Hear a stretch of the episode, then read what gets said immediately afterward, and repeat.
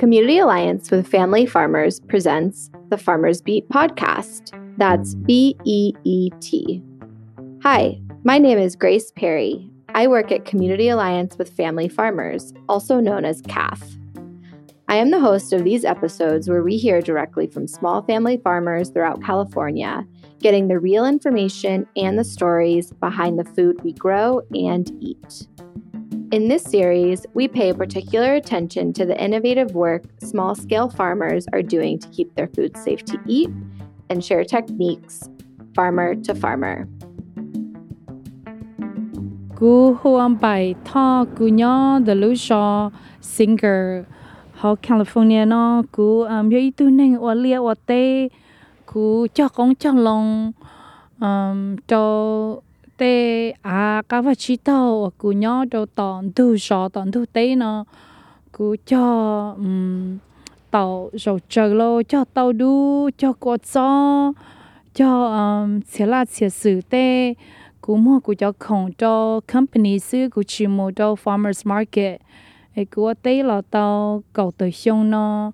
Um, cú cú um, chỉ mua học lừa là giả chỉ cứ cho nên ở liều tê chỉ cứ cứ cho tê không nó mua cho company sư nữa cứ um bộ đồ cứ cứ nhỏ nhỏ nó nhỏ ấy cứ rong xia là kia cứ tu king đồ này thì cứ thấy tu nên ở liều tê nhớ đồ họ lúc cho singer nó My name is Bai Tao.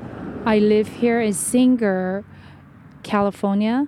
Um, Sanger is the outskirt of Fresno, like maybe 30 minutes away from Fresno.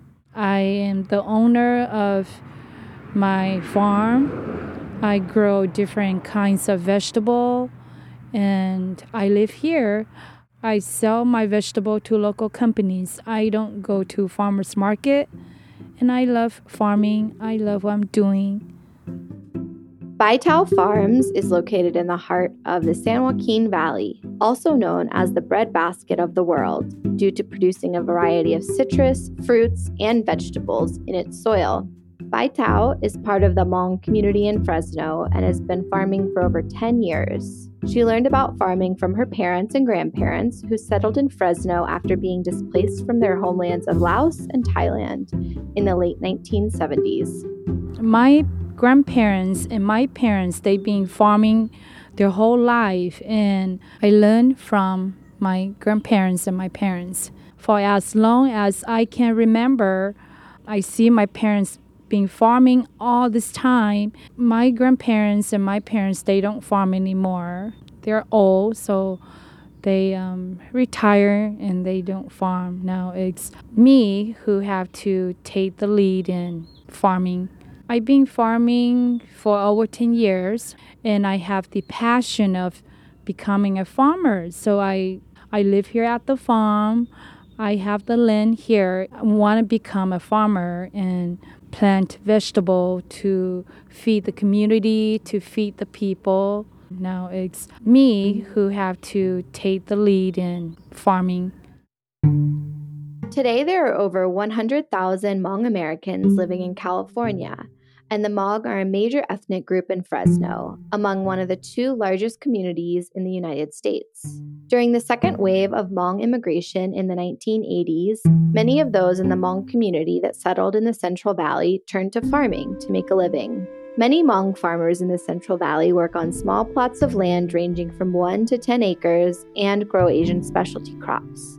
Bai raises crops and uses the farming skills passed down from earlier generations. It was back in the country where my grandparents they from over there, um, Laos and Thailand.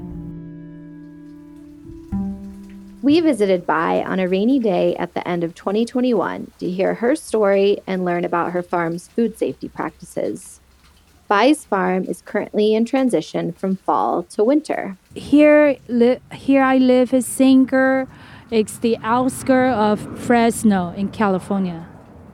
Right now, we are sitting in my front yard and looking across street to my lemongrass field. Um, we also looking at an empty field where I was planting green beans last time, and we just finished the green beans a week ago. And my husband already disked the field. Today is cloudy and it's been raining a lot. We have a lot of rain in the last couple days, which help us a lot. Bai Thao has 40 acres on her farm and plants lemongrass and a variety of other crops. I have about 40 acres out here. Out in the field, I, I, I plant vegetables, I do weeding, um, I irrigate the crops. I need to make sure if the crops are healthy. If it needs to uh, put fertilizer, I will apply fertilizer for the vegetables and just make sure my vegetables are healthy and I can sell them to the local companies. Um, half I do lemongrass, and half I do I plant um, green beans, peanuts, Thai chili, peanuts, um, a little bit of each. My favorite thing is that every day when I go out to the field and I see my crops are growing healthy, it makes me happy. And knowing that these are healthy vegetable and the people are eating them and just seeing your vegetable healthy and looking good that you can sell them, that makes me happy. Lemongrass, in particular, has to be prepared in a very unique way in order to survive the cold Central Valley winters. For lemongrass, right now we uh, it's winter time, so it's very cold. Um, we have freeze coming, and we have to cover the lemongrass with plastic. That will um, help the lemongrass not dying out. So we have to cover the plastic for the lemongrass. That will stay until March. Then when the weather gets warm, we can take out the plastic. Lemongrass stay all year round. It's just that the winter time you have to cover with the plastic so they don't die when we have a heavy freeze. During peak season, Bai Thao farms can have 10 to 30 workers at a time on any given day. I usually have around 10 workers helping me here and there when I need them. Um, it depends on what I'm doing on that day. Um, uh, usually, when I harvest green beans, I could have around 20 to 30 workers on that day. But for lemongrass, maybe just five to 10 people. It depends on how many boxes we have to cut on that particular day. Bai Thao's customers are local wholesale companies in Fresno, Sarabian and KB Farms. You never know. Um, on a good year, it depends on the market too. If the market is good, then it's nice for all the farmers. I wholesale my vegetable to um, local companies here in Sanger, like Sarabian companies. Um, I sell it to KB companies. They're local here in Sanger, and there are wholesale companies. Yeah.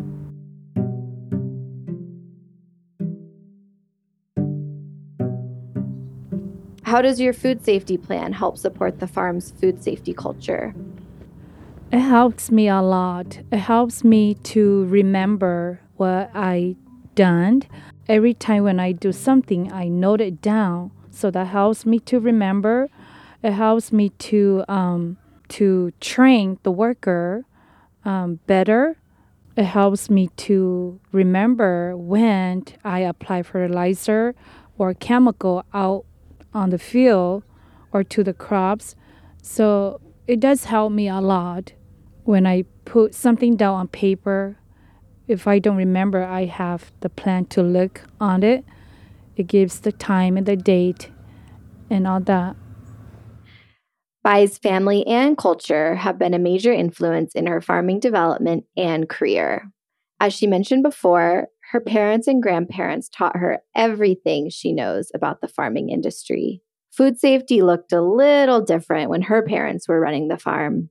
Back then, my parents they grow their um, crops. They don't put down on a safety plant. They just remember it. But now, when I become a farmer myself, I know that I have to put everything down on paper, record it. So that should help me remember. And to become a farmer, safety is your number one thing. You want your crops to be healthy so it can be eatable to better off my um, business.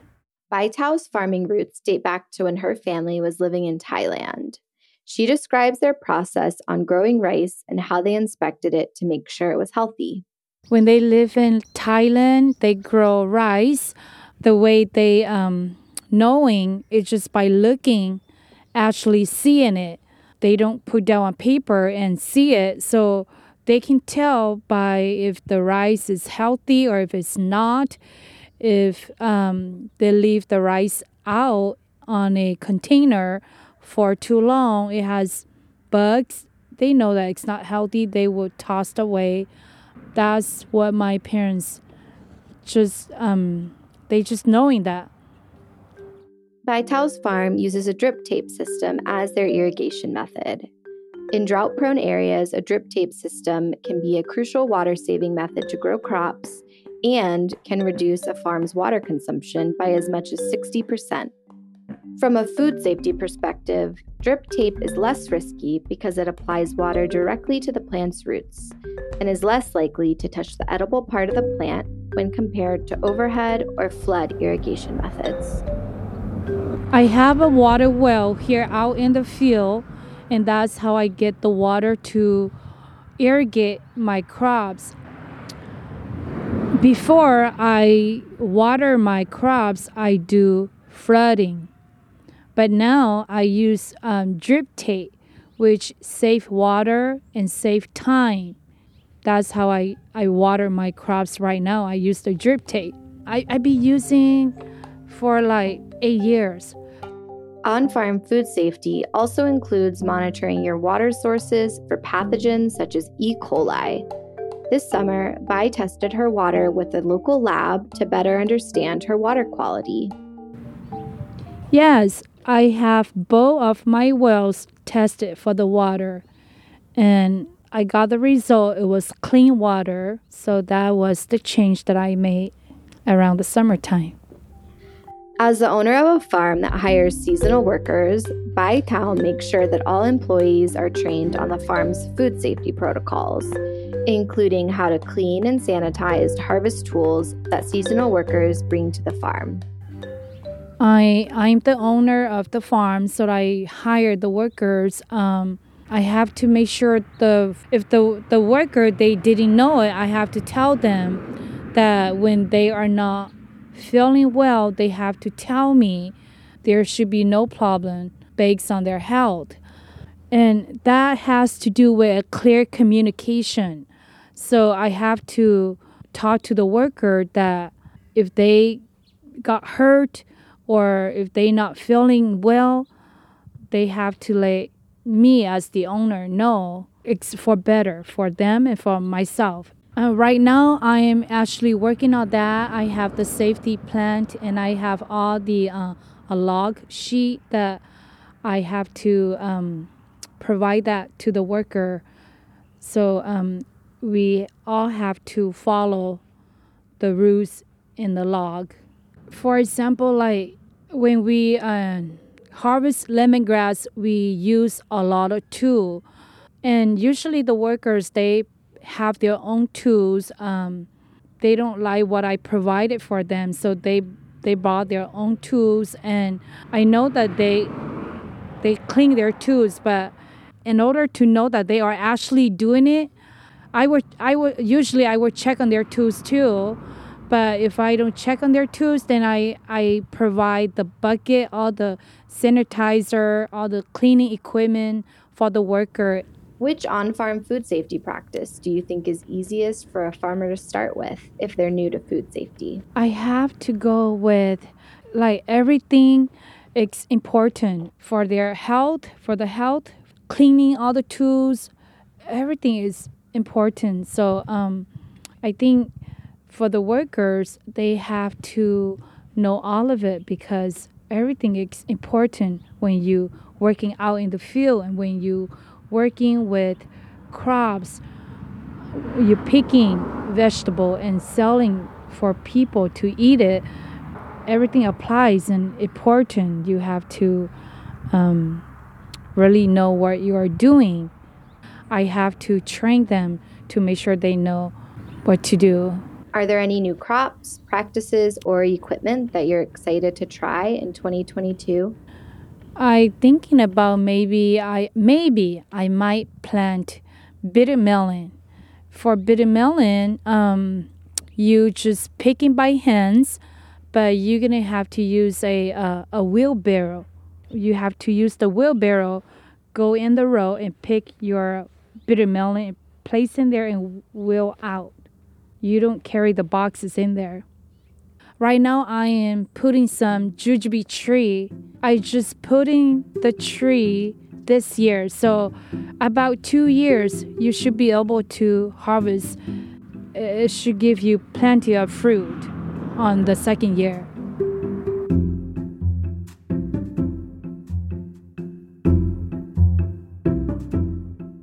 There's much more to discuss about the history of the Hmong people and their journey to the United States that we didn't get to in this episode. We encourage our listeners to do more research and share what you learn with others. We'll include some helpful resource links in the show notes. CAFF is a nonprofit organization that has been helping small farmers across California with technical assistance and policy advocacy since 1978.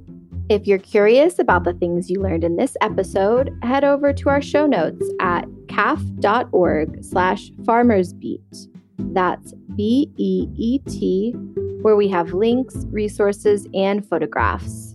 Be sure to share this episode with your friends and follow us on Instagram at caff underscore fam farms to stay up to date on when new episodes are released and see more pictures from the farms featured in this podcast. This podcast would not exist without funding from the California Specialty Crops Small and Medium Scale Farm Food Safety Technical Assistance Program, made possible by the United States Department of Agriculture. The contents of this podcast are solely the responsibility of CAFF and do not necessarily represent the official views of the USDA. We thank them for their support of this work and helping real farmers share their food safety tips to other farmers. Are you a farmer interested in being in a future episode or have a question related to this podcast? You can contact us at thefarmersbeet at caff.org. Thank you for listening and join us for the next episode from CAFF, sharing farm fresh insights right from the field and giving voice to sustainable agriculture since 1978.